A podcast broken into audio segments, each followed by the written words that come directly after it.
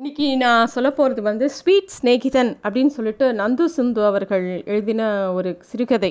நந்து சுந்து அவர்கள் வந்து எப்பயும் நகைச்சுவை எழுதுறது நம்ம எல்லாருக்கும் தெரிஞ்ச விஷயந்தான் இந்த கதையும் ஒரு நல்ல நகைச்சுவை கதை. இந்த கதை எப்படி ஆரம்பிக்கிறதுனா நண்பன் கோபு ஆஸ்பத்திரியில் படுத்து கொண்டிருந்தான். நெஞ்சு வலி என்று போனான். டெஸ்ட் செய்து பார்த்ததில் நெஞ்சு தவிர மீதி எல்லா பாகங்களும் வியாதி இருப்பது தெரிந்தது. இவரோட ஃப்ரெண்டு வந்து கோபுங்கிறவர் வந்து ஆஸ்பத்திரியில் படுத்துட்டுருக்கார் நெஞ்சு வலின்னு டெஸ்ட் எடுக்க போனால் நெஞ்சை தவிர எல்லா இடத்துலையும் அவருக்கு வியாதி இருக்கிறத அவள் கண்டுபிடிக்கிறாள் அதனால் பேசாமல் மாத வாடகை கொடுத்து ஒரு பெட்டு போட்டு இங்கேயே தங்க தங்கிக்கோ அப்படின்னு சொல்லிட்டு அந்த ஆஸ்பத்திரியில் சொல்லிடுறாங்க. கிட்டத்தட்ட ரெண்டல் அக்ரிமெண்ட்டு கையெழுத்து போடுற அளவுக்கு போயிடுத்து ஆஸ்பத்திரி அட் அட்ரஸ் போட்டு கிட்டத்தட்ட ஒரு விசிட்டிங் கார்டே அடிச்சிட்டாருன்னா பார்த்துக்கோங்களேன் அவரோட ஃப்ரெண்டு கோபு. கோபு என்ன பண்ணுறாருன்னா திடீர்னு ஒரு நாள் இவருக்கு ஃபோன் பண்ணுறார் ரெண்டு மாதமாக ஆஸ்பத்திரியில் படுத்துட்டுருக்கேன் தினமும் எனக்கு ஏதாவது டெஸ்ட் எடுத்துகிட்டே இருக்கா. இது வரைக்கும் ரெண்டு மந்த்லி டெஸ்ட் முடிஞ்சுடுத்து அப்படின்னோடனே இவர் சொல்கிறார் அப்படியா வெயிட் பண்ணு quarterly exam half yearly exam எல்லாம் எழுதிடலாம் அப்படிங்கிறார். அவர் ஃப்ரெண்டு கோபு சொல்கிறார் கேலியா பண்ணுற நாளைக்கு ஒரு எக்ஸ்ரே எடுக்கணுமா? தனியாக எனக்கு போர் அடிக்குது நீயும் வரியா? அப்படின்னோடனே இவர் சொல்கிறார் எக்ஸ்ரே எல்லாம் தனியாக தான் எடுக்கணும் அதில் குரூப் ஃபோட்டோ தான் நாட் அலவுட் அப்படிங்கிறார். நீ வந்து என்னை பார்த்துட்டு போயா? அது போதும் அப்படின்னோடனே உடனே வரணுமா? அப்படின்னு இவர் கேட்கவும் ஆமாம் இதுவே லேட்டு. நான் அட்மிட் ஆனப்போ என்னோட நர்ஸுக்கு வளகாப்பு நடந்தது. இப்போ குழந்தையே பிறந்தாச்சு. அந்த குழந்தைக்கு மொட்டை அடித்து காது குத்து குத்துறதுக்குள்ளேயாவது நீ வந்து தயவுசெய்து என்னை பாரு அப்படிங்கிற. இதுக்கு மேலே காலம் தாழ்த்தக்கூடாது. எப்படியாவது கோபுவை போய் பார்த்துடணும் அப்படின்னு இவர் யோசிக்கிற. நீ ஆஸ்பத்திரியில் எந்த ரூமில் இருக்க? அப்படின்னோடனே நாலாவது மாடியில். ஓ ஆஸ்பத்திரியில் நாலு மாடி இருக்கா? அப்படின்னு கேட்குற. நான் வரைச்ச மூணு மாடி தான்ப்பா இருந்தது. இப்போ நான் அட்மிட் ஆனப்புறம் இவங்க நாலாவது மாடியும் கட் கட்டிட்டாங்க. நான் ஒம்பதாவது நம்பர் ரூமில் இருக்கேன் அப்படின்னு சொல்கிறார் ஒரு ஃப்ரெண்டு சரி அப்படிங்கினோடனே வரும்போது கண்டிப்பாக குலாப் ஜாமுன் வாங்கிட்டு வா அப்படிங்கிறார். உடனே இவர் கேட்குறார் டே நீ என்ன ஹனிமூன்லையா இருக்க? ஆஸ்பத்திரியில் இருக்கடா? அப்படின்னோடனே இல்லை இல்லை எனக்கு குலாப் ஜாமுன் வேணும். அப்படின்னு ஒரு ஃப்ரெண்டு கேட்கவும் எப்பாரு ஆஸ்பத்திரிக்கு பேஷண்ட்டை பார்க்க போகிறப்ப எது கொண்டு போகணுன்னு ஒரு மெனுவே இருக்குது அந்த மெனு நீதியை மா மாற்றவே மாற்றாத எங்கள் பாட்டி காலத்துலேருந்து ஹாலிக்ஸ் தான் கொண்டு போவாங்க. அப்படிங்கிறாரு. நீ நீயும் ஹாலிக்ஸ் தான் கொண்டு வர. ஆனால் காலி பாட்டில் ஆனால் உள்ளே குலாப் ஜாமுன் இருக்கணும். செக்யூரிட்டி அப்போ தான் உள்ளே விடுவான் அப்படிங்கிறாரு அவரோட ஃப்ரெண்டு சரின்னு இவரும் ஒரு ஸ்வீட் ஸ்டாலுக்கு போயிட்டு குலாப் ஜாமுன் வேணும்னு கேட்குறாரு சாப்பிட்றதுக்கா சார் அப்படின்னோடனே யோ வேறு எதுக்கியா கேட்பாங்க? அப்படின்னோடனே இல்லை சார் சில பேர் ஃபேஸ்புக்கில் ஃபோட்டோ போடுறதுக்கு கூட இங்கே வாங்குறாங்க. அதான் கேட்டேன். பேக் பண்ணிடலாமா? அப்படின்னு கடைக்காரன் கேட்குறான் ஒரு காலி ஹாலிக்ஸ் பாட்டிலில் பேக் பண்ணி கொடு அப்படின்னு இவர் கேட்குறார் அவன் இவரை ஒரு மாதிரி பார்க்குறான் சரின்னு சொல்லிட்டு இவர் பக்கத்தில் இருக்கிற ஒரு கடையில் போய் ஒரு ஹார்லிக்ஸ் பாட்டில் வா ஃபுல்லாக வாங்கின்னு வந்து அதில் இருக்கிற ஹார்லிக்ஸை அந்த கடைக்காரில் கடையில் வேலை செய்கிறவங்க எல்லாரும் அப்படியே சாப்பிட்டப்புறம் காலி பண்ணினோடனே அதில் குலாப் ஜாமுனை வச்சு அடைக்கிறாங்க.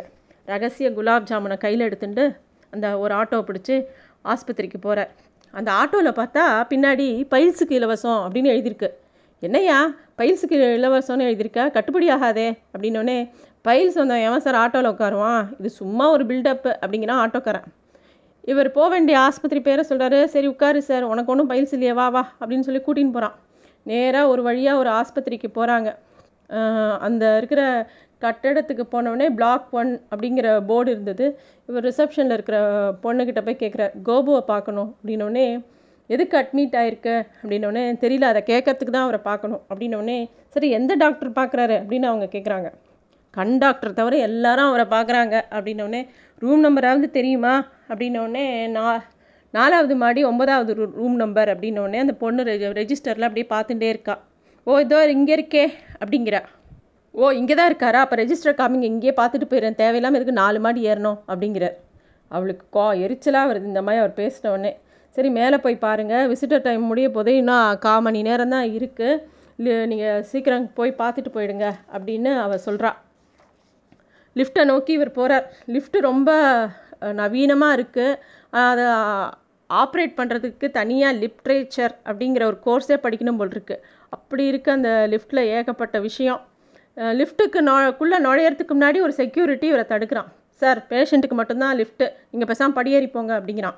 இது என்னப்பா அக்கிரமம்? வேறு வழியே இல்லையா? அப்படின்னோடனே ஒரு மாடி ஏறுங்க சார். நீங்களே பேஷண்ட் ஆகிடுவீங்க அதுக்கப்புறம் லிஃப்ட்டில் பிடிச்சி போயிடலாம் அப்படின்னு சொல்கிறான் இவர் மெதுவாக படி ஏறி முதல் மாடிக்கு போகிறாரு முதல் மாடியில் ஸ்ட்ரெச்சரில் வெள்ளை துணி போற்றி ஒரு ஆளை லிஃப்ட்டுக்குள்ளே ஏற்ற போகிறாங்க சரி அந்த ஆளுக்கு நம்ம அட்டெண்டர்னு சொல்லிட்டு கூடவே போயிடலாம் அப்படின்னு சொல்லிட்டு வேகமாக கூடவே போகிறாரு யார் சார் நீங்கள் அப்படின்னு அந்த ஸ்ட்ரக்சரை தள்ளுறவன் கேட்குறான் அவரோட ரிலேட்டிவ்ப்பா அப்படிங்கிறார் அதெல்லாம் அழுக்கு துணி சார் ட்ராலி ரிப்பேருங்கிறதுனால துவைக்கிறதுக்காக ஸ்ட்ரெச்சரில் கொண்டு போகிறாங்க அதுக்கு நீங்கள் ரிலேட்டிவா அப்படின்னு இல்லை ஒய்ஃப் சைடு ரிலேட்டிவ்னு ஏதோ சொல்கிறாரு சார் படியேறி போங்க சார் அப்படின்னு அவனும் சொல்கிறான் சரி இது வேலைக்காகாது அப்படின்னு சொல்லிட்டு திரும்பி போகும்போது இன்னொரு ஸ்ட்ரெச் வர ஸ்ட்ரெச்சர் வருது.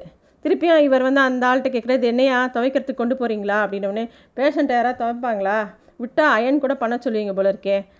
அப்படின்னோடனே அயன் சத்து குறைஞ்சா அயன் பண்ண மாட்டிங்களா? அப்படின்னு சொல்லி அவங்களையும் ஏதோ சொல்லிட்டு அப்படியே நடந்து போகிறாரு ஒரு வழியாக நாலு மாடி ஏறி அந்த வார்டுக்குள்ளே போகிறார் வார்டுக்குள்ளே நுழைஞ்சோடனே செக்யூரிட்டி திருப்பி இவரை பிடிக்கிறான்.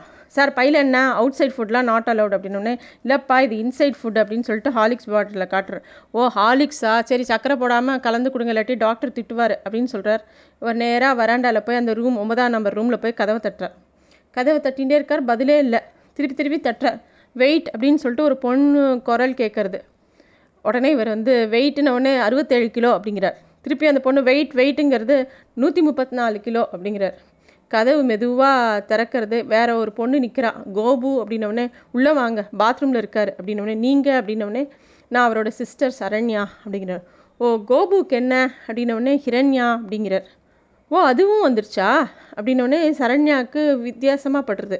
கோபுவை பார்க்கணுன்னொடனே பாத்ரூமில் இருக்காரு முகம் கழுவிட்டுருக்காரு வந்துருவாரு நீங்கள் கொஞ்சம் வெயிட் பண்ணுங்க அப்படின்னோடனே இல்லை விசிட்டர் நேரம் முடிய போகுதுன்னு சொன்னாங்க அப்படிங்கும்போது அவருக்கு இப்போ முகம் கழுவுற டைம் ஃப்ரெஷ் பண்ணிக்கிற டைமு வந்துடுவார் இப்போ சேரில் உட்காருங்க. அம்மா உங்கள் கையில் என்ன வச்சிட்ருக்கீங்க? அப்படின்னோடனே இல்லை குலாப் ஜாமுன். அப்படின்னோடனே அதை இந்த டேபிள் மேலே வைங்க. அப்படிங்கிற உடனே இல்லை சாப்பிடக்கூடாது. அப்படின்னு நான் சாப்பிட்லாம். அப்படின்னோடனே கோபுங்கிறவர் வா- அந்த ரூம் பாத்ரூம்லேருந்து வெளில வரார். பார்த்தா என்னது? உன் முகமே மாறி போச்சு முகம் கழுவி கழுவி உன் முகமே மாறி போச்சே மாறி போச்சே அப்படின்னு கேட்குறாரு என் ஃப்ரெண்டு கோபு மாதிரியே இல்லையே. அப்படின்னோடனே நீங்கள் யார்? உங்களை நான் பார்த்ததே இல்லையேங்கிறாரு அந்த கோபு. என்ன தெரியலையா? நான் தான் வேணும். நீ சுரேஷ் கோபு தானே? அப்படின்னோடனே சாரி நான் பிரதீப் கோபு. நீங்கள் ரூம் மாறி வந்துட்டீங்க. அப்படின்னோடனே இது நியூராலஜி பிளாக் இல்லையா? இல்லைங்க இது சர்ஜரி பிளாக். நியூராலஜி பிளாக்கு நான் பிளாக் நம்பர் ஃபைவ். அப்படின்னோடனே அடக்கன்றாவியே இந்த விவரத்தை கோபு சொல்லவே இல்லையே. சாரி நான் கிளம்புறேன். போயிட்டு வரேன். அப்படின்னு சொல்லிட்டு அந்த குலாப் ஜாமுன் எடுக்க போகிறார் உடனே அந்த பொண்ணு கொடுத்ததை யாராவது திருப்பி கேட்பாங்களா? அது இங்கேயே இருந்துட்டு போட்டோம். நாங்கள் சாப்பிட்டுக்கிறோம். அப்படிங்கிறா.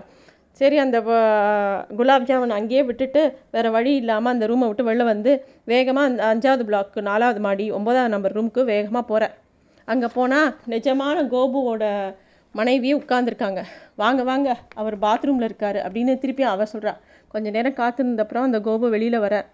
அவரோட நண்பர் கோபுவே தான் அந்த ஒரு பாத்ரூம் அவரோட முகத்தை மாற்றவே இல்லை. சாரி உங்கள் குலாப் ஜா உனக்கு குலாப் ஜாமுன் வாங்க முடியல டைம் ஆகிடுச்சு அப்படின்னு சும்மா ஒரு பொய் சொல்கிறார் பரவாயில்ல மெல்ட்டிங் மைசூர் பாக் வந்துடுச்சு நீ ஒன்றும் கவலைப்படாத. இங்கே பாரு ஒரு டப்பா ஃபுல்லாக இருக்குது அப்படின்னு எடுத்து காட்டுறார்.